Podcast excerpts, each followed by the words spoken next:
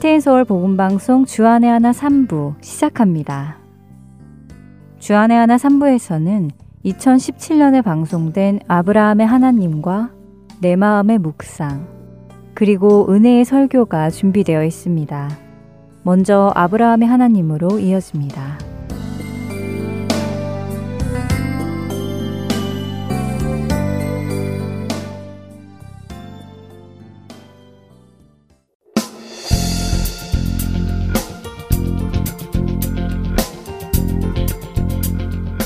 애청자 여러분 안녕하세요. 창세기를 통해 아브라함을 믿음의 조상으로 빚어가시는 하나님을 만나는 시간 아브라함의 하나님 진행의 최강덕입니다. 네, 여러분 안녕하세요. 강순규입니다. 네, 아브라함의 하나님 지난 시간에는 그랄 왕 아비멜렉이 자신의 군대 장관인 비골과 함께 아브라함을 찾아와서 어, 평화 조약을 맺는 장면을 보았습니다. 네.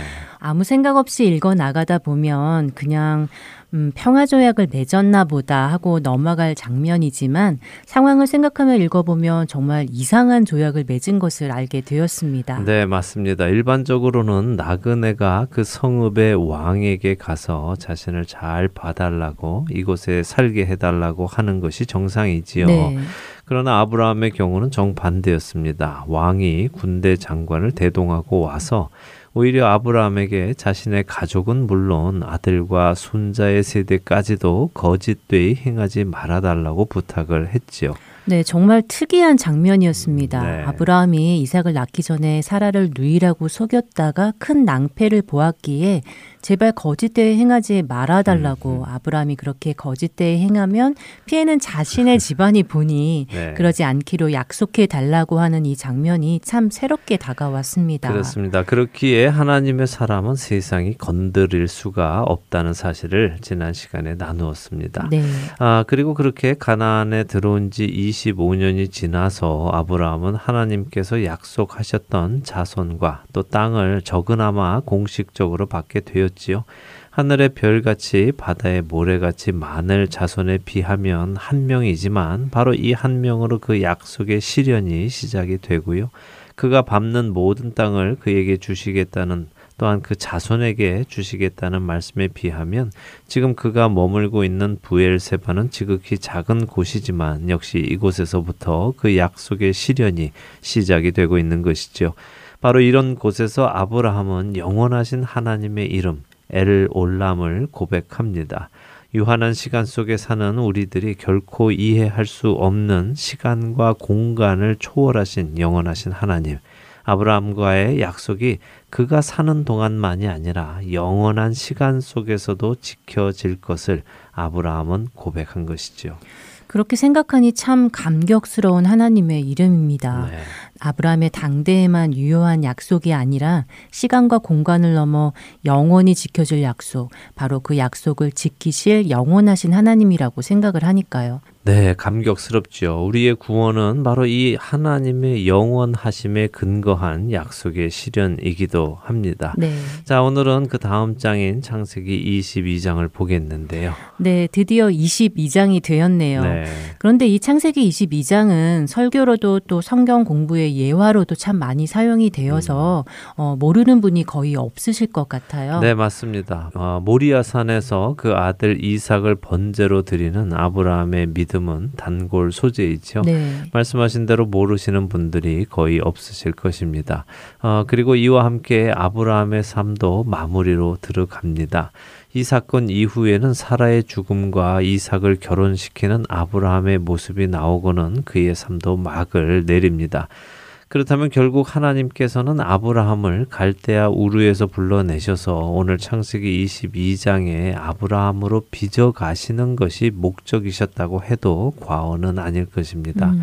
바로 이 하나님의 손길을 우리가 보기를 원했던 것이지요. 우상 숭배의 중심지였던 갈대아 우르 그곳에서 나왔던 한 연약한 인간 아브라함 자신의 안전을 위해 아내를 누이라 속일 만큼 소심했고 그녀를 빼앗기고도 찾으려 시도하지 못할 만큼 소심했던 아브라함이었습니다. 하나님의 약속의 중요성과 심각성을 잘 느끼지 못했던 증거이지요. 그런 그가 이제는 믿음으로 하나님의 말씀에 순종하는 사람이 된 것입니다. 그것이 바로 이 창세기 22장의 이야기입니다. 그리고 그 목적지가 바로 우리 모두가 가야 할 목적지이기도 하지요. 자, 이 장면을 좀 더 자세히 보도록 하겠습니다. 먼저 창세기 22장 1절과 2절을 한번 읽어 주세요. 네. 그일 후에 하나님이 아브라함을 시험하시려고 그를 부르시되 아브라함아 하시니 그가 이르되 내가 여기 있나이다. 여호와께서 이르시되 내 아들 내 사랑하는 독자 이삭을 데리고 모리아 땅으로 가서 내가 내게 일러준 한 산 거기서 그를 번제로 드리라. 네. 22장은 그 일 후에라며 시작을 합니다. 어떤 일 이후일까요? 앞장의 일 후겠지요. 아비멜렉과 화평을 맺은 후에요. 예, 맞습니다. 뭐 바로 앞이면 그렇겠지만요. 또 전체적으로 보면은 그의 모든 삶에 일어난 일들 후에라고 생각해도 되겠죠. 음. 자신의 삶을 인도해 오신 하나님, 그 하나님을 경험한 모든 일 후에 바로 그럴 때에 하나님께서 어떤 한 일을 하시려고 합니다. 어떤 일일까요? 네, 아브라함을 시험하시려는 일이군요. 그렇지요. 그의 믿음을 보시려는 것입니다. 믿음의 분량을 체크하시는 것이죠. 자, 22장 2절을 잠시 보지요. 한국어 성경은 하나님께서 네 아들, 내 사랑하는 독자 이삭을 데리고 모리아 땅으로 가라고 하셨다고 기록하고 있습니다. 어, 그런데 히브리 성경은 약간 다른데요. 순서가 이렇게 되어 있습니다. 데리고 가라, 네 아들, 내 독자, 내가 사랑하는 아들 이삭 이렇게요. 어, 한국어는 내 아들, 내 사랑하는 독자 이삭을 데리고 가라라고 하시는데 히브리어는 데리고 가라, 내 아들, 내 독자, 내 사랑하는 아들 이삭 이렇게 순서가 되어 있다고요. 네. 음, 사랑하는 독자가 따로따로 구별이 되어 있군요. 그런데 그게 무슨 뜻이 있나요? 아, 뭐 아니요. 뭐 특별한 뜻이 있어서 이 부분을 말씀드리는 것은 아니고요. 제가 들은 유대 랍비의 해설이 참 재미가 있어서 여러분들께 조금 소개를 해 드리려고 합니다. 어, 유대 랍비들은 이 부분에서 하나님과 아브라함이 대화를 했다고 설명을 하더라고요. 음. 어, 그러니까 하나님께서 아브라함아 내 아들을 데리고 가라 이렇게 하시니까 아브라함이 제 아들이요? 어떤 아들이요? 라고 물었다는 것입니다. 아, 아브라함에게는 아들이 둘이니까요. 그렇죠. 아브라함이 어떤 아들이요? 하고 물으니까 하나님께서 내 독자 말이다 라고 하셨답니다. 음. 그러니까 아브라함이 다시 제 독자요? 저는 아들이 둘인데요? 라고 대답을 하니까 하나님께서 내 사랑하는 아들 말이다 라고 다시 말씀하셨답니다. 그러자 아브라함이 사랑하는 아들이요? 저는 두 녀석 다 사랑합니다. 라고 대답을 했고, 그러자 하나님께서 네 아들 이상 말이다 라고 꼭 집어서 이야기를 하셨다고 해설을 해 주더군요. 네, 재미있네요. 마치 하나님의 말귀를 못 알아듣는 아브라함에게 하나님께서 하나하나 이야기해 주시다가 이삭의 이름을 불러 주신 것처럼 말입니다. 예, 재미있죠. 어, 물론 정말 그런 일이 있었는지는 모르지요. 하지만 제가 이 이야기를 여러분들께 드린 이유는요. 이삭이 누구인가 하는 것을 다시 한번 정리하자는 이유에서입니다. 음. 하나님께서 보실 때 이삭은 아브라함의 사랑하는 독자라는 것이죠. 이삭만이 아들이라 칭함을 받는다는 것입니다.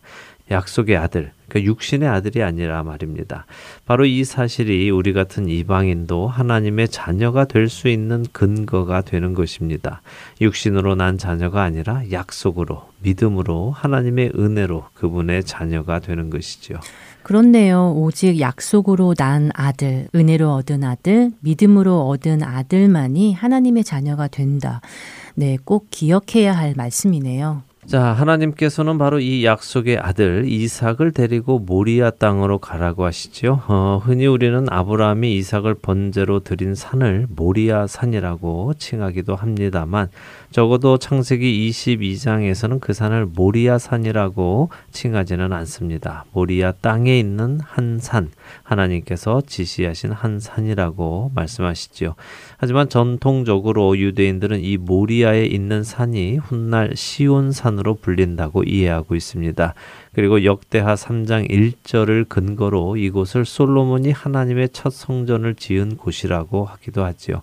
역대하 3장 1절을 한번 읽어 주시죠. 솔로몬이 예루살렘 모리아 산에 여호와의 전 건축하기를 시작하니 그곳은 전에 여호와께서 그의 아버지 다윗에게 나타나신 곳이요 여부수 사람 오르난의 타작 마당에 다윗이 정한 곳이라. 네. 아, 여기는 모리아 산이라고 호칭이 나오네요. 네, 그래서 이곳이 곧 아브라함이 이삭을 번제로 드렸던 곳이다라고 주장을 하지요. 뭐 그 정도만 알고 계시면 될 것 같습니다. 대신에 그 다음 이야기를 조금 생각해 보겠습니다. 하나님께서는 지금 아브라함에게 하나님이 말씀하신 것처럼 귀한 독자, 아브라함이 사랑하는 아들 그 이삭을 번제로 드리라고 요구하십니다.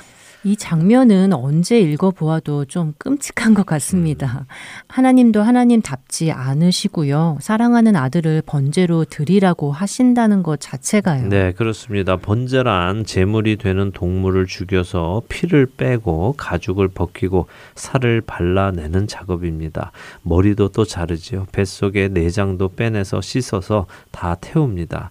정말 끔찍한 작업인데 이 일을 자신의 아들에게 하라고 하시니 정말 정말 끔찍한 일을 시키시는 것이죠. 네.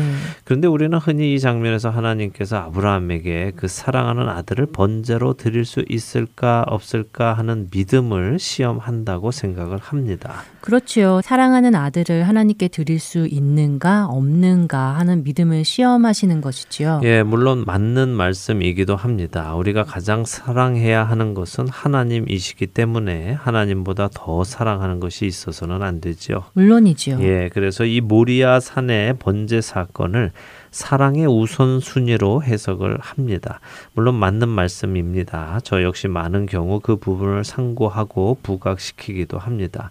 그런데 우리가 너무 이쪽 그러니까 사랑의 우선순위 쪽으로만 이 번제 사건을 보다 보니까요 성경이 말씀하시는 본질을 놓치는 경우가 있습니다. 어, 그렇다면 성경이 말씀하시는 본질은 사랑의 우선순위가 아니다라는 말씀인가요? 어, 예, 사랑의 우선순위는 적용이라고 할 수 있습니다. 사랑하는 아들 이삭을 번제로 드림으로 하나님의 말씀과 나의 사랑하는 독자 사이에서 어떤 것을 선택하느냐 하는 적용으로 볼 수 있지요. 음. 그런데 성경은 조금 다른 각도에서 이 이삭의 번제 사건을 해석하고 계십니다. 자, 잠시 생각을 해보지요. 우리는 지금 이 사건을 아브라함을 시험하신 사건이라고 부릅니다. 성경도 하나님께서 아브라함을 시험하시려고 부르셨다고 1절에 말씀하셨지요. 그렇다면 무엇을 시험하시려는 것일까요? 어, 당연히 믿음이지요. 네, 그렇죠. 물론 누구를 더 사랑하는가를 시험하실 수도 있습니다. 그러나 여기에 시험은 말씀에 대한 믿음의 시험입니다. 어떻게 알 수 있을까요? 히브리서가 이삭의 번제 사건을 이렇게 해석해 주시기 때문입니다. 히브리서 11장 17절에서 19절을 한번 읽어 주세요. 아브라함은 시험을 받을 때 믿음으로 이삭을 드렸으니 그는 약속들을 받은 자로 돼 그 외아들을 드렸느니라.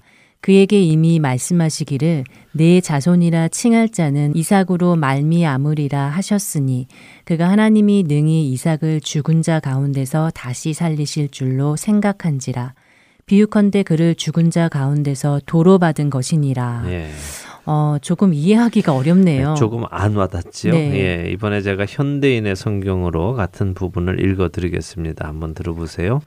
아브라함은 시험을 받았을 때 믿음으로 이삭을 바쳤습니다. 그는 많은 후손을 보게 될 것이라는 하나님의 약속을 받은 사람인데도 하나밖에 없는 외아들을 바친 것입니다. 하나님은 아브라함에게 이삭을 통해서 난 사람이라야 네 후손으로 인정될 것이다 라고 말씀하셨습니다. 아브라함은 하나님께서 죽은 사람들까지도 다시 살리실 수 있다고 믿었습니다. 말하자면 아브라함은 죽은 사람들 가운데서 이삭을 다시 받은 셈입니다. 어떠세요?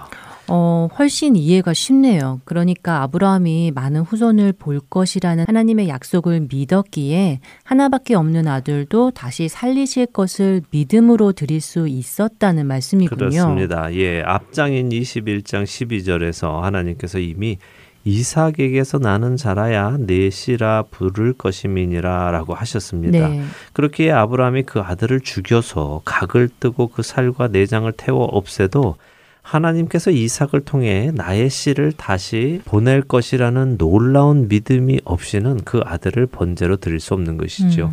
바로 이런 믿음이 있어야 아브라함은 하나님의 지금 이 명령을 수용할 수 있는 것이고 하나님께서는 바로 그 믿음, 하나님께서 약속하신 그 말씀을 아브라함이 믿는지 믿지 않는지를 시험을 통해서 알 수 있으신 것이죠. 비록 그것이 불가능해 보인다 하더라도 말입니다. 결국 하나님의 말씀이 말씀대로 이루어질 것을 믿는 것을 행동으로 보일 수 있느냐 아니냐 하는 시험이었군요. 그렇습니다. 이 믿음은 정말 대단한 믿음입니다. 음. 자신의 아들을 하나님의 말씀 때문에 번제로 드릴 수 있느냐 없느냐 하는 시험도 중요한 시험이고 또 놀라운 믿음입니다. 그러나 지금 하나님께서 하시는 시험은 그 정도의 시험이 아닙니다. 이렇게 살을 발라버리고 다 태워버린다 하더라도 하나님께서는 말씀하셨기에 그 이삭을 통해 씨를 이어가실 것을 어떻게 하실지 나는 모르지만 어떤 방법으로 그것이 가능할지는 모르지만 하나님께서 그렇게 말씀하셨기에 그 말씀대로 하실 분이라는 것을 믿기에 번제로 드릴 수 있는 것이지요. 네, 정말 놀라운 믿음의 시험이군요. 맞습니다. 자, 그렇다면 이 믿음은 어떻게 생겼겠느냐 하는 것입니다. 그냥 어느 하루 갑자기 생겼겠습니까? 내가 내게 지시하는 땅으로 가라고 하시고 가자마자 임신해서 아이를 낳고 기르다가 아브라함아 네 아들을 번제로 드려라라고 하셨다면 과연 아브라함이 네 하고 순종을 했을까요? 음, 생각해 보니 그렇네요. 사실 저는 아브라함이 100세에 얻었기에 그 아들 이삭이 너무 소중했을 것이라고 생각했었는데요. 네. 그래서 그 아들을 번제로 드리기가 더 어려웠을 것이라고 말이죠. 네. 오늘 다시 생각해 보니 오히려 젊었을 때 얻은 아들이라면 그것이 더 드리기가 어려웠을 것이라는 생각이 듭니다. 네, 그 이유는요? 어, 아브라함 안에 하나님을 향한 신뢰, 그러니까 믿음이 적었을 테니까요. 그렇습니다. 바로 이 말씀을 제가 드리고 싶었던 것입니다. 아브라함이 자신의 삶을 쭉 돌아보니까 지금까지 하나님이 하신 말씀이 하나도 이루어지지 않은 것이 없는 것을 보는 것입니다. 음. 그분을 쭉 경험해 보니까 하나님은 충분히 그렇게 하실 수 있는 분이라는 것이 믿어지는 것입니다. 아브라함의 삶 속에서 크고 작은 일들을 간섭하시고 주장해 오신 그분의 손길을 아브라함이 깨닫게 되니까 그분이 믿어지는 것이죠. 그래서 믿음은 경험이 중요합니다. 음. 경험은 우리의 믿음을 더욱 견고하게 해줍니다. 저는 우리 청취자 여러분들이 정말 매일같이 주님을 경험하시기를 바랍니다. 무슨 화려한 이적 같은 것을 말씀드리는 것이 아닙니다. 하늘에서 굼가루가 떨어지고 이빨이 금이빨로 변하고 이런 것을 경험하시라는 것이 아니라요. 말씀을 읽고 그 말씀이 내 삶에 실제로 일어나고 또 내가 말씀대로 행하니까 그 말씀에 따른 약속이 내게 임하고 이런 경험을 더 많이 하시라는 것입니다. 이것들이 우리의 믿음을 더욱 견고히 하고 하나님을 더욱 신뢰하게 하기 때문입니다. 아멘. 그렇게 주님을 매일같이 경험하는 우리가 되기 바랍니다. 네. 자, 조금만 더 보고 이야기를 마치죠. 어, 하나님의 말씀을 듣고 아브라함은 3절에 아침에 일찍 일어나서 나귀의 안장을 지우고 두 종과 이삭을 데리고 번제에 쓸 나무도 쪼개어 가지고 하나님께서 일러 주신 곳으로 간다고 합니다. 그리고 3일 만에 하나님이 지정하신 곳을 보게 되었다고 하지요. 부엘세바에서 모리아까지는 약 5, 60마일 정도 한다고 합니다. 3일 정도의 거리라고 하네요. 주로 이 3일을 가는 동안 아브라함이 무슨 생각을 했을까 많이들 궁금해 하잖아요. 네. 슬픈 얼굴을 하고 갔을 것이다 라는 분들도 계시고 하나님 도대체 왜 제게 이런 시련을 주십니까? 네. 원망하면서 갔다는 분들도 계시고요. 네. 심지어 울고불고 하면서 갔을 것이라고 하시는 분들도 계시더라고요. 그런데 오늘 우리가 이야기를 나누고 나니까요. 왠지 아브라함이 기대를 하면서 갔을 것 같다는 음. 생각도 듭니다. 예, 저도 동의하는데요. 예전에는 참 침통하게 그 사흘길을 갔을 것이다라고 막연히 생각을 했습니다. 네. 저라는 인간의 입장에서 생각을 해보면 그것이 너무 당연해 보였지요. 하지만 아브라함을 이렇게 쭉 묵상하면서 특별히 아까 읽었던 히브리서의 말씀도 함께 생각을 해보면요. 아브라함은 하나님을 향해 어쩌면 놀라운 기대를 하며 가지 않았을까? 음. 하나님께서 어떻게 이 아이를 살려서 그 약속을 지키실까? 이번에도 또 놀라운 일을 행하시겠지 하는 생각을 했을 것이라고 저는 개인적으로 생각을 합니다. 어, 바로 그런 이유로 후에 이삭이 아버지께 묻지요. 불과 나무는 있는데 번제 드릴 양은 어디 있느냐고 묻는 걸 말씀이지요. 예, 이삭이 그렇게 번제 드릴 양은 어디 있습니까? 라고 아버지께 물을 때 예전에는 저는 아브라함이 눈물을 머금으면서 훌쩍거리면서 내 아들아 번제할 어린 양은 하나님이 친히 준비하실 거야 이렇게 말했을 것이라고 생각을 했는데요. 네. 지금 보면 굉장히 기대감에 가득 차서 또 확고한 신념과 단호함에서 내 아들아 번제할 어린 양은 하나님께서 친히 준비하실 거야. 음. 정말 놀라운 기적을 우린 오늘 체험할 것이다. 라고 했을 것 같습니다. 아, 물론 이런 해석은 저의 개인적인 해석입니다. 그러니까 꼭 그랬을 것이다. 라고 생각하지는 마시기 바랍니다. 네. 네. 하지만 문맥 속에서 전체적으로 분위기를 보면 그런 반응이었을 가능성도 충분하다고 생각이 듭니다. 음. 특히 히브리서 11장의 말씀에서 그동안의 반응과는 사뭇 다른 반응을 보이게 하시는 것 같습니다. 맞습니다. 예, 그날 어떤 마음으로 아브라함이 갔을지는 우리가 훗날 천국에 가서 아브라함에게 물어보면 알려주시지 않을까 생각합니다. 어, 그러니까 그날까지 참고 기다리고요. 대신 이것 하나는 확실하게 생각하시면서 오늘 시간을 마치도록 하겠습니다.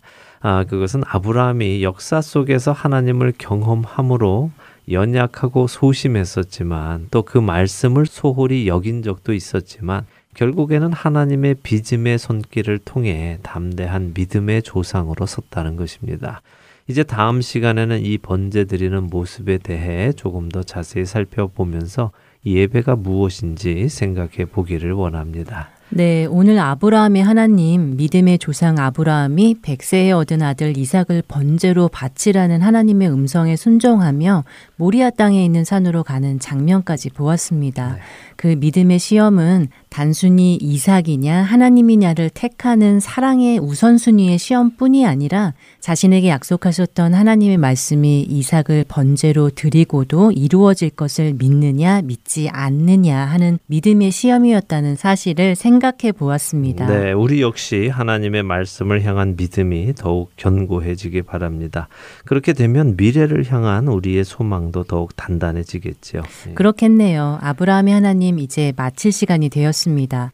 다음 시간까지 창세기 22장 천천히 정독하시면서 아브라함의 마음을 한번 느껴보시면 좋겠습니다.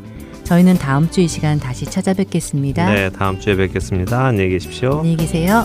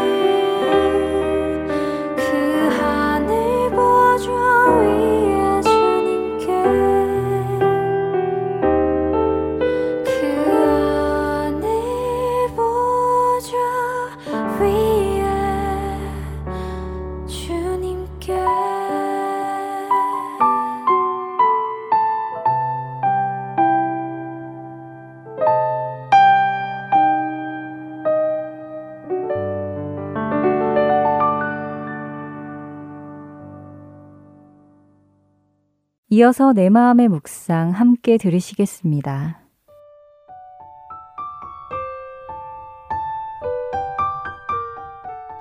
하나님의 사랑을 받으시는 애청자 여러분, 여러분 중에 혹시 깨어진 관계로 인해서 가슴 아파하고 계시는 분이 계신가요? 여러분이 어느 누군가를 향해 화가 나 있으시거나 혹은 어느 누군가가 여러분에게 화가 나 있거나 하는 그런 상황에 있으십니까? 모든 상처의 뿌리를 살펴보면 그곳에는 반드시 죄가 있음을 알게 됩니다. 우리가 누군가에게 상처를 주고 또 누군가가 내게 상처를 줄 때 그 이유는 우리가 하나님의 말씀을 떠나 스스로의 생각으로 행동했기 때문입니다. 주님은 우리의 심령에 이렇게 말씀하십니다. 내 이웃을 내 몸과 같이 사랑하라. 원수를 사랑하라. 내가 너희를 사랑한 것처럼 너희가 서로 사랑하라. 그러나 우리가 우리의 영혼에 말씀하시는 이런 주님의 말씀을 듣지 않기로 결정하고 믿지 않기로 결정하고 또 순종하지 않기로 결정했기 때문에 서로에게 상처를 주는 결과가 나오게 되는 것입니다. 죄는 상처를 가져옵니다. 그리고 죄는 관계를 손상시키며 파괴합니다. 만일 예수님께서 십자가에 달리지 않으셨다면 이러한 상처와 손상되고 파괴된 관계는 영원했을 것입니다. 다시 돌이킬 수 없었을 것입니다. 그러나 성경은 우리에게 이렇게 말씀하십니다. 예수님의 십자가는 바로 회복을 의미한다고 말이죠. 그가 찔림은 우리의 허물 때문이요. 그가 상함은 우리의 죄악 때문이라. 그가 징계를 받음으로 우리는 평화를 누리고 그가 채찍에 맞음으로 우리는 나음을 받았도다. 죄는 상처를 가져오지만 십자가는 상처를 치유합니다.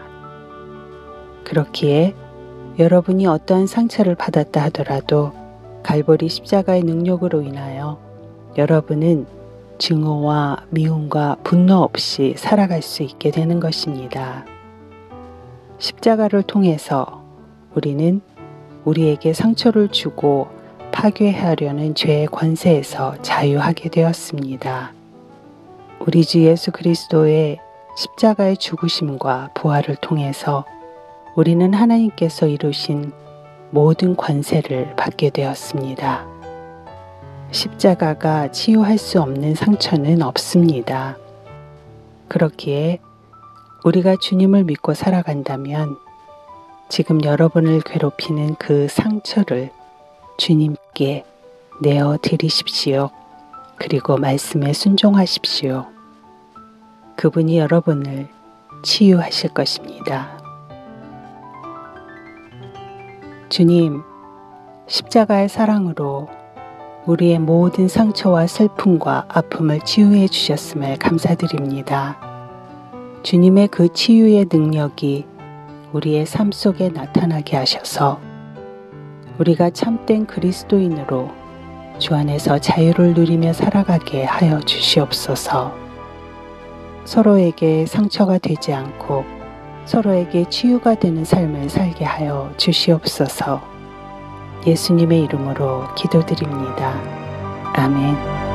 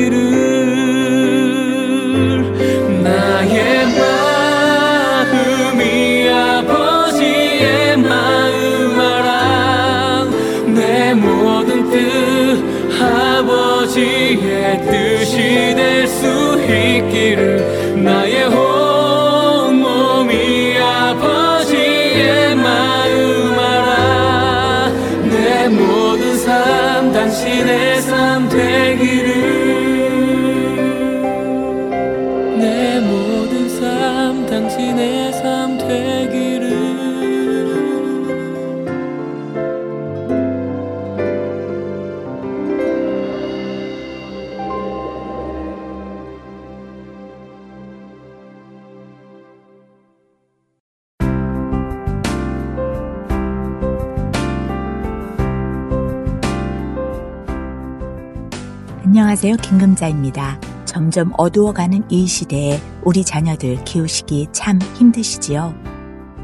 저도 하나의 엄마로 성경적인 자녀 교육을 하기가 여간 어렵지 않더라고요. 하지만 어렵다고 그냥 내버려 둘 수는 없지요. 어떠세요, 여러분? 우리 함께 자녀들을 성경의 말씀 안에서 키워보지 않으시겠어요?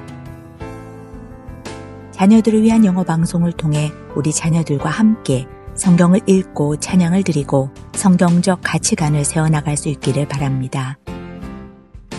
애청자 여러분들과 함께 기도하며 이 귀한 시간을 만들어가고 싶습니다.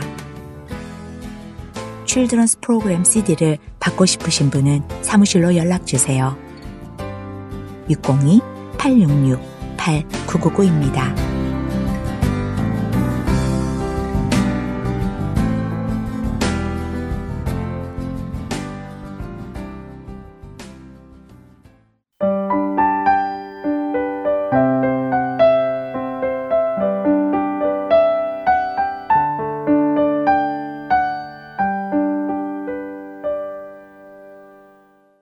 은혜의 설교 말씀으로 이어드립니다. 오늘은 졸지아 아틀란타 한비전 교회 이요셉 목사님께서 베드로후서 1장 1절에서 7절의 본문으로 성품 달라질 수 있다라는 제목으로 말씀 전해 주십니다. 은혜의 시간 되시길 바랍니다.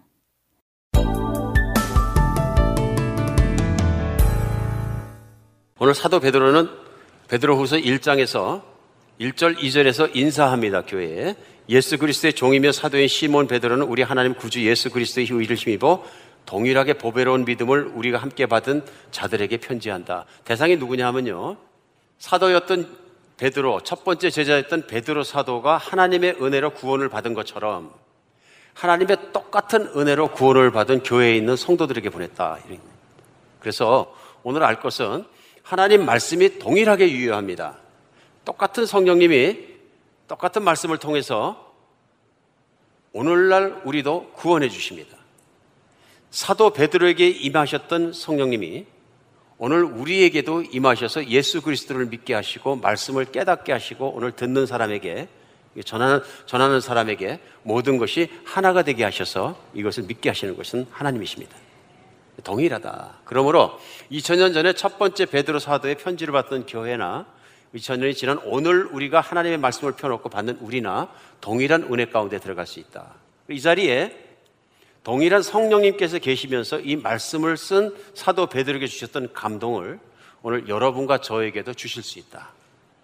동일하다는 얘기죠. 하나님은 오늘 살아계신 하나님이기 때문에 말씀을 펴고 우리가 나누는 순간에 우리의 전하는 사람이나 같이 말씀을 받는 사람들의 깨달음 속에 우리 마음 속에 성령이 역사하신다. 그래서 수신자는 당시의 교회였지만 오늘 교회가 그 말씀을 받을 수 있다 하는 것입니다. 2절에 하나님과 우리 주 예수 그리스도를 알므로 은혜와 평강이 너에게 더욱 많을지어다. 예수님을 알면 알수록 하나님의 은혜와 평강을 많이 누리게 된다. 그래서 축복하는 겁니다. 하나님을 많이 아는 성도가 되기를 바랍니다. 이런 뜻이죠. 그래서 하나님을 많이 누리시는 여러분 교회가 되시길 바랍니다. 이런 축복을 하고요. 인사입니다. 2절까지. 3절부터 본론에 들어갑니다. 바로.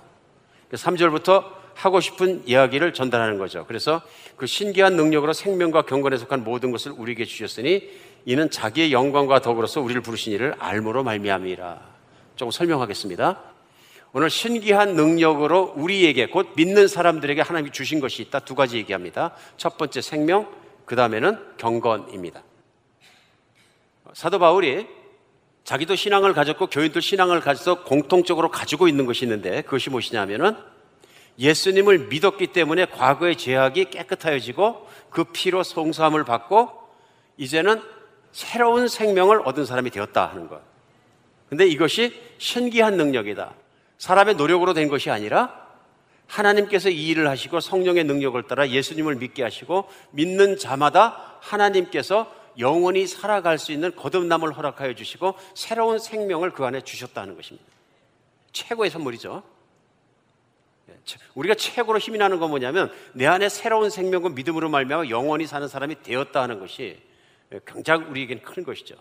오늘 그래서 사도 바울은 교인들에게 그걸 먼저 환기시키고 있습니다. 우리는 예수 그리스도의 놀라우신 사역 십자가에 우리 죄를 대신해서 죽으시고 아버지께서 3일 만에 그를 부활시키신 그 놀라운 복음의 능력 성령께서 그걸 나에게 적용시켜 믿음을 주신 그 능력을 따라 구원되었는데 그 구원이 뭐냐면 새로운 영원한 생명으로 태어났다. 여기서 시작하는 겁니다. 그런데 오늘 주목해야 될 것은 생명을 주신 것 뿐만 아니라 또 주신 것이 있습니다. 그 뒤에 붙어 있는 단어입니다. 경건이라는 단어입니다. 그렇죠? 왜냐하면 3절에 신기한 능력으로 곧 예수 그리스도의 하신 일을 따라 성령의 능력을 따라 우리에게 믿음을 주시고 믿음을 따라서 생명을 주셨는데 영원한 생명이 있는 것뿐만 아니라 경건한 것을 주셨다. 그래서 경건을 속하면서 경건에 속한 모든 것도 우리에게 주셨다. 이렇게 부연 설명을 합니다. 경건이 무엇입니까?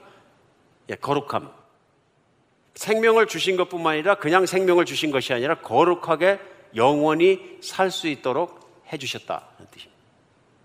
그래서 우리 경건이란 단어 곰곰이 생각해 봐야 합니다. 이 거룩함이라는 것을 왜 사도 베드로는 말했을까?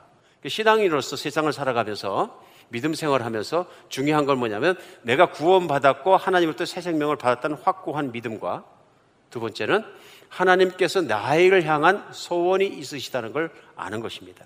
그래서 내가 경건한 사람이 되는 것입니다. 거룩한 사람이 되는 것이다.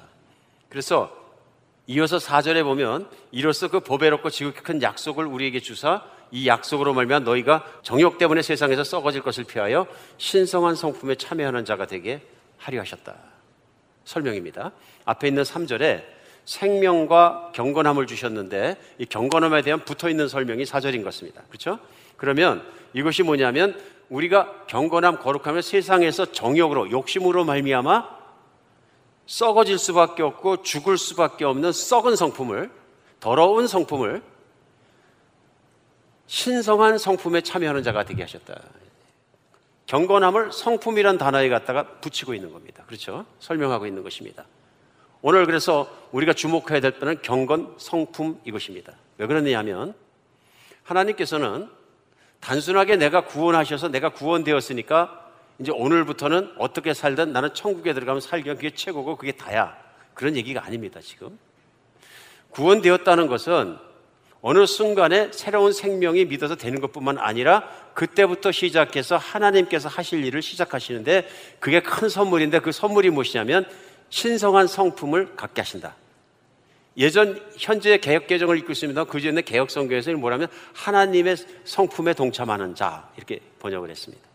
하나님의 성품. 똑같은 말이죠. 신성한 성품이란 하나님의 성품과 같아지는 자. 그러니까 하나님은 사람을 구원하실 때 그 사람에 갖는 기대와 구원의 목적이 있다 그런 얘기입니다. 하나님은 나를 왜 구원하셨을까요? 하나님 나 같은 사람 왜 구원하셨습니까? 그러면 내가 너를 예수님처럼 같아지게 하기 위해서 구원했다. 그 말씀입니다. 쉽습니다, 사실은. 그러니까 구원은 끝난 게 아니라 내가 예수님을 믿는 순간부터 새로운 생명이 내 안에 생기고 믿음이 생기는 순간부터 시작된 것입니다. 근데 시작되는데 언제 끝나느냐 하면 예수님을 다 닮아질 때까지 끌고 가시면서 결국은 구원의 목적은 뭐냐면 그것을 변화시켜 가시는 것입니다. 그것이 뭐냐면 성품입니다.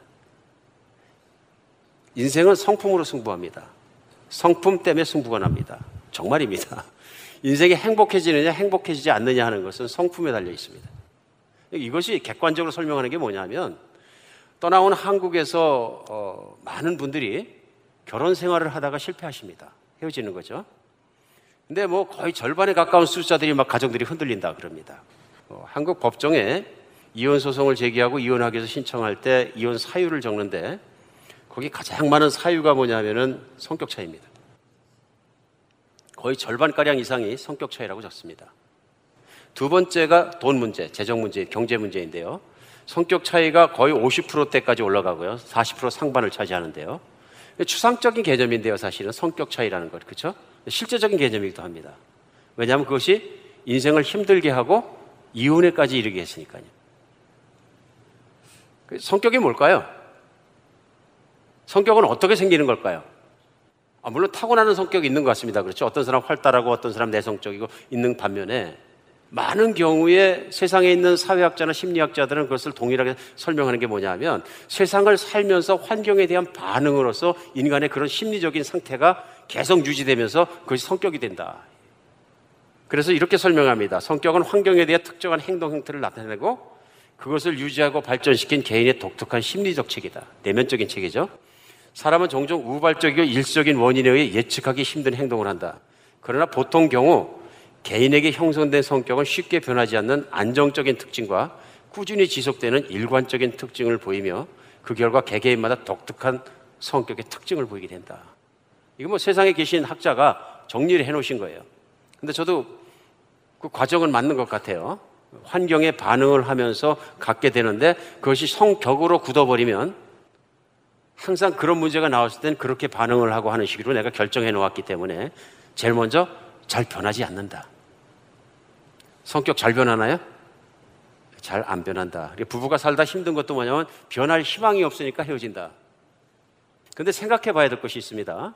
많은 경우에 성격 차이로 가정이 아프게 된다 하는데 실제로 미국에 있는 콜로라도 대학의 심리학 연구팀이 40년간 결혼 생활을 유지하고 있는 부부들을 여러 부부들을 조사했어요.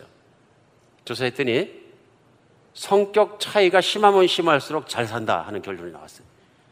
이거 어떻게 해석하실 겁니까? 이건 숫자적이고 정확한 거예요. 성격 차이가 완벽하게 다르면 달라서 차이가 클수록 사이도 좋고 잘 살더라. 한쪽이 사교적이고 다른 쪽이 꼼꼼한 경우에는 부부의 행복도가 가장 높았다. 연구팀이 집안에 어려움이 닥쳤을 때 어떻게 알아봤더니 대인관계가 원만한 사교적인 사람은 타인의 도움을 구하고 성실한 다른 배우자는 부부가 스스로 할 수 있는 일을 찾아서 대처 방안을 내놓기 때문에 외적으로 내적으로 쫙 살아가면서 잘 살아가더라. 완전 반대거든요. 여러분도 그런 거 경험하십니까? flip side에서 완전히 다른 성격의 두 사람이 만났는데 잘 산다. 그럴 수 있죠. 그러니까 성격 차이로 이혼의 절반 이상의 어떤 절반에 가까운 사람들이 사유가 된다 하는 것과 극한 차이를 보여줍니다. 왜 그럴까요? 네, 성격 차이가 문제가 아니라 성품의 quality가 문제입니다. 무슨 얘기냐면요. 성격의 질이 있는 겁니다. 그게 성품인 거죠. 그게 인격인 거죠. 외향적인 사람이지만 성품의 quality가 좋은 사람인가 있냐면 rude하고 심지어는 잔인하고 오만한 사람이 될 수도 있습니다. 맞습니까? 그래서 성격의 차이가 문제가 아니라 그분의 인격, 사람됨, 그분의 성품의 질이 문제인 거죠. 그래서 그 문제의 정확한 민낯, 그 얼굴을 보기 전에는 문제가 해결되지 않는다. 어떤 사람 인격과 성품은 언제 가장 잘 드러납니까? 아무도 없을 때 가장 잘 드러납니다. 솔직하게 인격이 드러납니다. 그게 어디입니까? 가정입니다. 남의 신경 쓰지 않아도 되는 가정에서 가장 많이 드러납니다. 그러니까 그분의 성품의 진면목을 누가 가장 잘하냐면 가족들이 제일 잘 아는 거죠. 그리고 어떤 일을 겪을 때 위기를 겪었을 때 가장 솔직하게 드러납니다. 그러니까 어떤 사람의 성품을 가장 잘 알 수 있는 사람은 가까이 있는 사람들입니다. 결국은 성품의 문제가 무슨 문제를 낳느냐면 관계의 문제를 낳습니다. 근데 인생은 이 관계가 나빠지면 행복할 수가 없습니다. 돈의 문제도 아니고요. 다른 어떤 환경의 문제도 아닙니다. 이 성품의 quality가 안 좋으면 그래서 인격의 문제가 있으면 무슨 문제가 생기냐면 삶의 모든 관계의 문제가 생깁니다. 미국을 가장 힘들게 하는 문제 중에 하나는 성품의 문제입니다. 한 사람을 교도소에 가다 놓고서 먹여 살리는데 들어가는 비용이 5만 불이 넘습니다. 근데 미국의 교도소는 차고 넘칩니다, 지금. 순서를 기다려야 합니다. 제가 언젠가 전체 비용을 한 적이 있는데 입이 딱 벌어서 깜짝 놀랐어요. 그 돈이면 미국 군대를 수백만 군대를 유지할 수 있는 돈입니다. 성품의 문제입니다. 성품의 문제. 미국 가정이 이혼함으로 말미암아 생기는 미국 정부와 미국 국가가 책임져야 될 책임의 문제가 재정과 아이들을 또 키워야 되는 문제가 어마어마합니다. 각 개인이 가지고 있는 성품의 문제가 나라의 재정에 어마어마한 영향을 미칩니다. 이것만 해결해도 굉장합니다. 그런데 학교에서 이것에 별 관심이 없습니다. 지식을 쌓는 것에 관심이 있습니다. 자녀를 키우면서 공부 잘하려고 키우는 것, 뭐, 지식을 쌓니까 it's. 근데 그게 전부라면 이 자녀 교육은 망한 자녀 교육. 성품이 좋은 애들로 키워내야 합니다. 왜 그럴까요? 특별히 그리스도인은 그렇습니다. 왜 그럴까요? 하나님의 관심이 그것입니다. 하나님이 인생들을 향한 최고의 관심은 그 아들 예수 그리스도의 목숨을 걸기까지 중요하게 생각하시는 것은 오늘 본문에 나와 있는 하나님의 성품에 동참하는 그것입니다. 인간은 가장 큰 문제가 성품이 망가진 것입니다. 인격이 망가진 것입니다. 창세기에 나와 있는 것처럼 하나님의 성품에 담도록 하나님의 형상에 담도록 만들어 주셨는데 마귀가 개입되고 들어오면서 타락해서 없어진 게 뭐냐면 하나님의 성품이 완전히 망가져 버립니다. 그러니까 하나님의 최고의 인간 구원의 관심은 어디 있느냐면요. 사람을 하나님의 원래 성품에 담도록 만드시는데 그분이 예수님이십니다. 그래서 사도 바울은 이것을 이렇게 이해했습니다. 로마서 8장 29절에 하나님의 미리 아신 자들을 또한 그 아들의 형상을 본받게 하게 미리 정하셨으니 이는 그로 많은 형제 중에서 맏아들이 되게 하려십니다. 이 땅에 오신 육신을 입고 땅을 걸어서 살은 사람 중에서 예수님 사람으로 오셨으니까요. 하나님이시지만 사람 중에서 하나님 아버지가 기뻐하고 가장 좋은 완벽한 성품의 모델은 예수님이십니다. 자기 욕심도 없고요. 온전한 사랑을 가지고 계시고요. 모든 걸 베푸신 분입니다. 하나님의 뜻은 뭐냐면 그 예수님을 닮아서 예수님을 정말로 모든 것을 형상을 그대로 떠놓은 것 같은 그런 사람들이 예수 그리스도 안에서 생기는 것입니다. 이게 하나님의 목적입니다. 그래서 우리 하나님이 최고의 바라시는 것이 무엇인지 이해하지 못하면 그리스도인들도 엉뚱한 신앙생활을 하게 되는 것 같습니다. 이런 겁니다. 어떤 분은 신앙생활 한 지 3년밖에 안 됐는데 그 배우자가 설명합니다. 오, 우리 남편은 진짜 새 사람 됐어요. 완전히 다른 사람이에요. 전엔 참을 수 없는 걸 참고 사랑할 수 없는 걸 사랑하고 뭐 조급했는데 조급하지 않아졌고 뭐 달라진 게 너무 많아요. 근데 주로 성품 얘기들을 합니다. 그럼 뭡니까? 성령의 강권하심 가운데에서 그걸 잘 받아들이고 하나님의 목적 앞에 나를 내드려서 하나님을 잘 바라보니까 성품의 질 자체가 달라진 거죠. 이건 사람이 못합니다.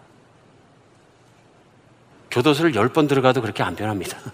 근데 어떤 경우에는 신앙생활 수십 년 했는데도 가족이 얘기할 때 아, 성품이 차이가 없어요. 그럴 수 있습니다. 그리고 어떤 심한 경우에는 믿는지 안 믿는지 잘 모르겠어요. 심각한 문제죠. 오늘 이 말씀 앞에 우리 하나님의 뜻을 알아야 합니다. 나를 구원하신 하나님의 뜻은 내가 예수 그리스도를 닮은 경건에 속한 하나님의 성품으로 바꾸는 데 있습니다. 그걸 이루어 가시는 데 있습니다. 그럼 우리 생각해 보죠. 하나님은 내가 살아가는 모든 환경을 통해서 꼭 이루고 싶은 게 한 가지 있습니다. 내가 하나님 자녀이기 때문에 어떤 환경을 나에게 허락하시더라도 하나님 닮은 성품으로 만들어내시는 겁니다. 이런 얘기 많이 듣습니다. 신앙생활 초기에는 기도만 하면 막 그냥 응답이 그냥 이 떨어지자마자 왔다. 비즈니스, 기도하면 비즈니스 잘 풀리고 자녀 기도면 잘 풀리고. 근데 왜 신앙생활 오래 하니까 기도 응답이 잘 안 됩니까? 왜 그럴까요? 신앙성의 초기에 가장 필요한 게 뭡니까? 믿음입니다. 하나님이 살아 계시다는 믿음이요. 물론 신앙생활 후기에도 꼭 필요한 것이겠지만 이제 하나님께서 그의 수준에 맞는 믿음을 키워주시는데 초점을 맞추는 걸 금방 알 수, 들으면 알 수 있습니다. 간증을 들어보면. 막 그냥 기도하기도 전에 막 들어지고, 막, 막 감격하고 그러죠. 근데 갑자기 믿음이 커진 것 같았는데 기도가 지연되기 시작해. 내 뜻대로 응답이 안 되고. 그러면 하나님이 나를 사랑 안 하시는 겁니까? 아니라는 얘기죠. 아니란 얘기입니다. 심지어는 다윗 같은 사람도 하나님 여길 봐도 하나님이 안 계시고 저길 봐도 안 계시고 하나님은 어디 계십니까? 하나님이 침묵하는 시기 나 하나님 어디로 숨으셨습니까?까지 표현합니다. 시편에 보면. 우리 욥기 아침에 읽는데 욥이 얘기합니다. 하나님 어디로 봐도 하나님 만날 수가 없습니다. 욥이 가장 믿음이 많이 컸을 때는 하나님의 얼굴을 숨기신 시간입니다. 목적이 있습니다. 목적이요. 그 시간을 통해서 내가 겸손해지고 하나님을 의지하고 인내력이 있어지고 잘 참고 그런 하나님이 원하는 성품들을 갖기를 원하시는 거죠. 우리는 그런 고난을 달가워하지는 않습니다. 근데 성경은 의외로 고난에 대한 얘기가 말씀이 또 신약성경에 보면 많이 나오는 거예요. 그러면서 따로 나오는 게 뭐냐면 인내란 단어가 계속 나옵니다. 오늘도 인내가 나옵니다. 하나님은 어떤 환경과 어떤 것을 통해서도 그 수많은 걸 통해서 합력해서 선을 이루는데 그 선이 뭐냐면 바로 우리가 로마서 8장 29절에서 말씀 나왔던 하나님 아들을 담는 것인데 그 앞에 보면 합력해서 선을 이루다 그 선이 예수님을 담는 성품으로 우리를 바꿔 가시는 겁니다. 때때로는 지독한 아픔을 겪을 수도 있지만 그 아픔이 상처로 말미암아 성격이 성품이 뒤틀리는 것이 아니라 겸손해지게 하시고 하나님을 더 의지하게 하시고 성품을 닮아가게 하실도록 사용하신다는 것입니다. 성품은 좋아질 수 있습니다. 오늘 그 첫 번째 사도 베드로가 주신 말씀 속에 있는 첫 번째 가능성입니다. 성품은 좋아질 수 있습니다. 왜 그럴까요? 그게 하나님의 뜻입니다. 전지전능하신 하나님이 나를 꽉 집어, 지우셨으면 하나님께서 이루기 원하시는 건 나의 성품을 예수 그리스도는 좋은 성품으로 바꾸시는 데 있습니다. 바꿔질까요? 안 바꿔질까요? 진짜로 하나님께 쥐어 잡히면 바꿔진다. 달라진다. 하나님의 뜻이 그러하신데 안 달라지겠느냐? 성령의 감동이 무엇이냐면 성령께 붙잡힌 게 무엇이냐면 믿음으로 하나님 따라가면 달라진다. 오늘 두 번째 메시지가 있습니다. 예수님을 믿는 그리스도인들은 달라지는데 두 번째는요. 그리스도인들이 할 것이 있다고 사도 베드로는 권면하고 있는 것입니다. 그것이 뭐냐면 성품이 좋아지기 위해서는 하나님의 100% 노력과 나의 100% 노력이 만나야 합니다. 그래서 오늘 사도 베드로는 성품이 달라지는 그것을 위해서 힘써 노력하라고 얘기하는 겁니다. 적용입니다. 오늘 5절에 보면 그러므로 하나님께서 우리를 구원하신 것이 새 생명을 주시고 거룩한 성품에 참여하게 하기 위하신 것이므로 성품이 달라지도록 성품이 좋아지도록 힘써 노력하라고 얘기해요. 그래서 5절에는 특별히 그러므로 너희가 더욱 힘써 지금 힘쓰고 있는 것에서 맥시멈 힘을 다해서 100% 다해서 성품이 좋아지기를 위해서 노력하라는 얘기입니다. 인생에 승부하는 건 다른 걸로 승부하지 말고 하나님의 부르신 가운데 내 믿음으로 내가 하나님 자녀가 됐던 새로운 생명에 대한 확실한 믿음을 붙잡고 그다음부터는요 나의 성품이 예수 그리스도의 것 그것이 닮아지기 위해서 더욱 힘써 노력하라 것입니다. 이게 그리스도인의 인생의 목적입니다. 목적입니다. 이게 자녀 교육의 목적이어야 되고요. 자녀가 구원을 받고 우리 예수 그리스도를 닮은 성품이 되도록. 그리고 언젠가 나눈 대로 자녀를 키우면서도 절대로 행위를 칭찬하는 건 조심해야 합니다. 너 이렇게 이렇게 하면 상 줄게, 저렇게 줄게, 야, 상 받아왔네. 그러면 막 좋아하고 상 못 받아오면 안 좋아하고 그러면 애들이 퍼포먼스 하기 시작합니다. 외적인 걸 추구합니다. 근데 상을 받아오더라도, 야, 그래, 너는 정말 얼마나 성실하게 공부했냐. 난 성실한 네가 좋아. 하나님도 성실한 너를 기뻐할 거야. 그 학습의 성실성과 그런 것들을 능력보다도 더 크게 생각하고 성품을 칭찬해 주십시오. 그럼 아이들이 성품이 좋은 아이로 자랍니다. 그리고 학교 가서도 공부를 다른 애보다 잘하는 게 중요한 게 아니라 다른 아이들을 잘 섬기고 사랑할 수 있도록 가르치십시오. 성품을 좋은 아이로 키운 것이 하나님의 뜻입니다. 좋은 학교 보내려고 그냥 막 이를 물고 그거 다 쓸모없게 됩니다. 언제요? 좋은 학교 보내는데 삐뚤어져 보세요. 쓸모없습니다. 제가 개런티 합니다. 아무 쓸모 없습니다. 오늘 사도 베드로는 얘기합니다. 그러면 힘쓸 게 뭐냐면은 믿음의 덕을 오절입니다. 본문에 덕의 지식을 지식의 절제를 절제 인내를 인내의 경건을 경건의 형제 우애를 형제 우애 사랑을 더하라. 믿음으로 끝난 줄 알았는데 믿음에 더하라는 것인데 그것이 뭐냐 덕이며 덕이 뭡니까? virtue. 덕은 선한 성품에서 나오는 것이죠. 예수님은 선하십니다. goodness. 그러니까 사람이 착한 겁니다. 믿기만 한다고 되는 것이 아니라 사람이 착하지 않으면 안 된다. 그래서 착한 사람이 되도록 노력하라. 다른 사람에게도 굿비풀이 되도록 노력하라 하는 얘기죠. 그래서 덕을 가지고 덕 위에 그것만 가지고 지식을 가져라. 통전적 지식이겠죠? 지혜겠죠? 하나님이 누구신가 아는 지식, 그로 말미암아서 미래는 어떻게 될 것이며 영원한 삶은 어떻게 될 것이며 이 땅의 삶은 얼마나 잠깐인 것이며 그 모든 지식을 통해서 하나님 아는 지식을 쌓아가고 세상을 바르게 이해하도록 노력하라. 그리고 인내를 쌓아라. 인내는 아주 중요한 하나님을 닮은 성품입니다. 왜냐하면 인내가 사랑이기 때문에 그렇습니다. 참지 못하기 때문에 사고를 얼마나 많이 칩니까, 우리. 인내 이렇게 짧아서. 근데 고린도전서 13장에 말씀하시는 사랑은 사랑은 오래 참고 모든 것을 견디며 끝까지 견디는 일. 사랑이란 정의를 하는데요. 인내가 첫 번째 나오고 인내가 마지막이고 인내가 센터에 있습니다. 다 참는 겁니다. 의아하지 않습니까? 이것이 하나님의 사랑입니다. 하나님도 그 자신을 모세에게 드러내시면서 나는 여호와라 여호와라 나는 잘 참는 하나님이라는 것을 먼저 탁 들고 나오십니다. 인내가 풍부하시다. 자비롭고 은혜로우시며 오래 참는 하나님이시다. 왜 하나님은 대표적으로 자기 성품에 오래 참으신 하나님의 걸딱 들고 나오십니다. 좋은 성품은 잘 참는 성품입니다.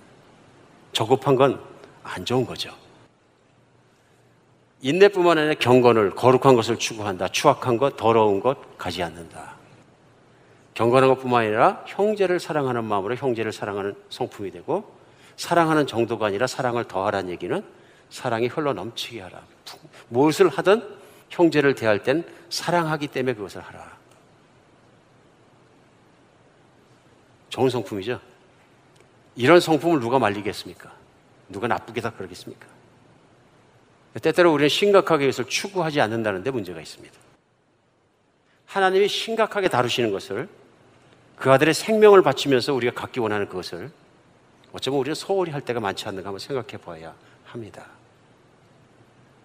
우리 문제 중에 하나는 성품이 하룻밤에 자라지 않는다는 것입니다.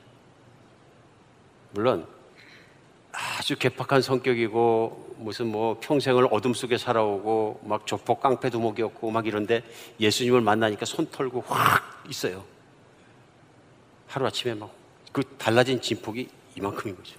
그러니까 식구뿐만 아니라 주변에서 봐도 어, 그건 놀라는 거죠. 진짜 새 사람 됐다. 있습니다. 그건 진폭이죠.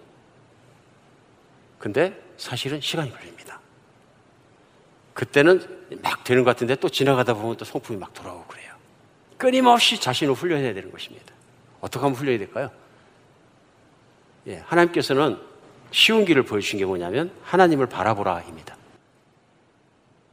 우리는 누구를 바라보느냐, 누구를 사랑하느냐, 누구를 누구에 붙어 있느냐에 따라 달라지는데요. 믿음이라는 건 뭐냐면 예수를 믿는 순부터 시작해서 한 순간도 뛰지 않고 그분을 생각하고 그분을 사랑하며 그분을 바라보고 그분이 내 주인이 되고 그분이 내 삶을 끌어가시고 그분이 내 생각을 정리하고 점령하시고 바꿔주시길 바라는 마음입니다. 그것이 무엇이냐면 예수님이 내 주인이 된 거, 주인이 돼서 나쁠 게 하나도 없습니다. 착하시고 선하시고 영원하시고 하나님이시고 창조자이시고 하나도 나쁜 것이 없습니다. 그분이 내 주인에서 그분을 사랑하고 살아가니까 그분을 바라보고 사랑하고 연애하고 살다 보면 어떻게 돼요? 그분처럼 거룩해지고 그분처럼 선해지는 것이다. 구체적으로 어떻게 바라봅니까? 기도할 때. 그 성경은 무시로 기도하라는 얘기는 하루 종일 기도하라는 얘기거든요. 그게 어떻게 가능합니까? 근데 사실은 우리가 무시로 뭔가 하고 있거든요. 우리 계속 뭘로 합니까? 우리 자신과 대화하고 있거든요. 내 생각, 내 것, 내가 판단하는 것, 나하고 끊임없이 독백하고 있거든요. 맞습니까? 어느 날 엄청나게 허무해집니다. 너는 누구냐? 너는 무슨 생각하고 냐 너는 살고 싶으냐? 너는 죽고 싶으냐? 나는 왜 이렇게 외로운가? 왜 세상 중에 나 혼자 있는가? 이게 다 나한테 얘기하는 거예요. 그런데 하나님을 알고 하나님께 나를 데리고 나면 하나님과 대화로 바꾸는 것이 기도입니다. 기도 어렵습니까? 안 어렵습니다. 나의 생각의 기도가 있고 마음의 기도가 있고 입으로 하는 기도가 있고 어떤 기도에 뭐 있을지라도 내 생각과 알아서 앉음과 일어섬을 아시는 하나님 앞에 내 생각은 기도입니다. 그러므로 내가 하나님을 많이 생각하면 생각할수록 예수님을 많이 사랑하면 사랑할수록 우리 기도를 많이 하고 예수님 바라보았으면 좋겠습니다. 암송 좋은 방법입니다. 왜냐하면 말씀이 우리를 변화시킵니다. 말씀 속에 그분의 성품이 나오거든요. 오늘도 말씀 앞에 나오지 않습니까? 이 말씀 앞에 나와서 보니까 깨달음이 올 때, 아, 그렇지. 이면이 내가 성품이 문제가 있지. 깨달음이 오면 성령이 주시는 겁니다. 누구도 가르쳐 주지 않습니다. 내가 인생을 살아가면서 내 성품을 곰곰이 들으니까 내가 상처가 좀 많아. 나 어릴 때 부모에게 버림받고 우리 아버지가 예를 들면 예, 알코올을 좋아하셔갖고 매일 취해서 들어오셨는데 나중에는 투전판에 돈 날리시고 알코올 음, 음, 드실 돈이 없으니까 나를 끌어다가 식당에 판다고 팔으셨는데 취직시킨다고 팔으셨는데 나중에 알고 보니까 몸 파는 곳이었어. 지우기 힘든 상처를 받습니다. 나를 사랑해줄 내 아버지가 나를 갖다 팔아버리고 버려버리면 그렇겠죠? 뭐 극단적인 예입니다. 실제입니다. 그럼 성격이, 성품이 바로 자리 잡기가 굉장히 힘듭니다. 하나님이 그걸 해결해 주십니다. 나는 그런 아버지가 아니다. 나는 그런 아버지가 아니라 너를 위해서 생명을 바치는 아버지이다. 예수님의 가슴에 안겨서 내가 꼭 그분이 끌어안아 주실 때, 그래 그 생명을 흘려서 피 흘려 죽였다는 걸 내가 믿는 순간에 과거에 이 땅에 태어나서 험악한 세상에 태어나서 내가 다친 상처와 아픔들이 펴집니다. 예수님은 오늘 우리 찬양했습니다. 나의 치료자. 우린 치료가 필요합니다. 성격은 성품은 세상을 살면서 막 찌그러지기도 하고 생기기도 하고 그러는데 그 과정에서 많은 문제를 일으킵니다. 상처를 받습니다. 이거 치유돼야 합니다. 나를 치유해 주는 하나님인데 하나님은 그 말씀을 통해 치유하십니다. 내가 그 말씀을 믿을 때 붙잡을 때 그것이 진리가 되고 진실이 돼서 나를 치유해 주십니다. 나는 이만큼 사랑한다 하는 것을 십자가의 모든 사랑을 성경을 통해서 가르쳐 주시고 아름다운 모든 것들을 말씀을 통해서 가르쳐 주십니다. 말씀 붙잡지 않으면 치유되지 않습니다. 진리가 우리를 자유케 합니다.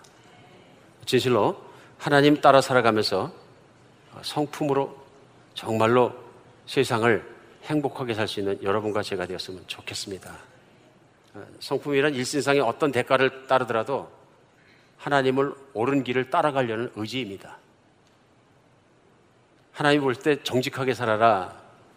내 앞에서 사는 것처럼 그러면 정직이란 성품 하나 갖기 위해서도 얼마나 힘들겠습니까? 얼마나 적용할 게 많습니까? 그것이 맞다면 어떤 대가를 치르더라도 굴복하지 않는 것입니다. 어떤 사람은 예수 믿습니다. 한마디 하기 위해서 정직하게 살기 위해서 자기에게 돌아올 수 있는 수백만 불의 돈을 포기한 사람도 있습니다. 정직하게 살기 위해서 믿음을 지키기 위해서 그런 것입니다. 때때로 우리에게 세상 삶에서 대가를 요구하지만 우리는 우리 안에 말씀하신 예수님을 따라 그분을 닮아가는 성품으로 변해갔으면 좋겠습니다. 이것이 복입니다. 생명을 받았으면 우리 주님의 성품으로 늘 바뀌어가는 여러분과 제가 되었으면 좋겠습니다.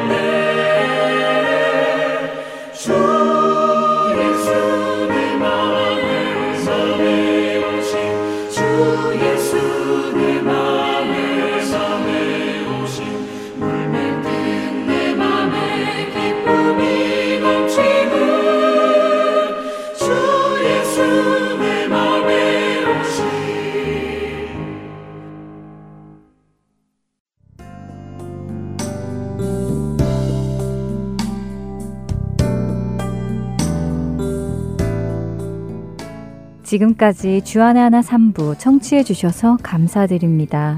다른 방송들을 더 듣고 싶으신 분들은 홈페이지 www.할테인서울.org에서 특별 방송을 클릭하시면 들으실 수 있습니다.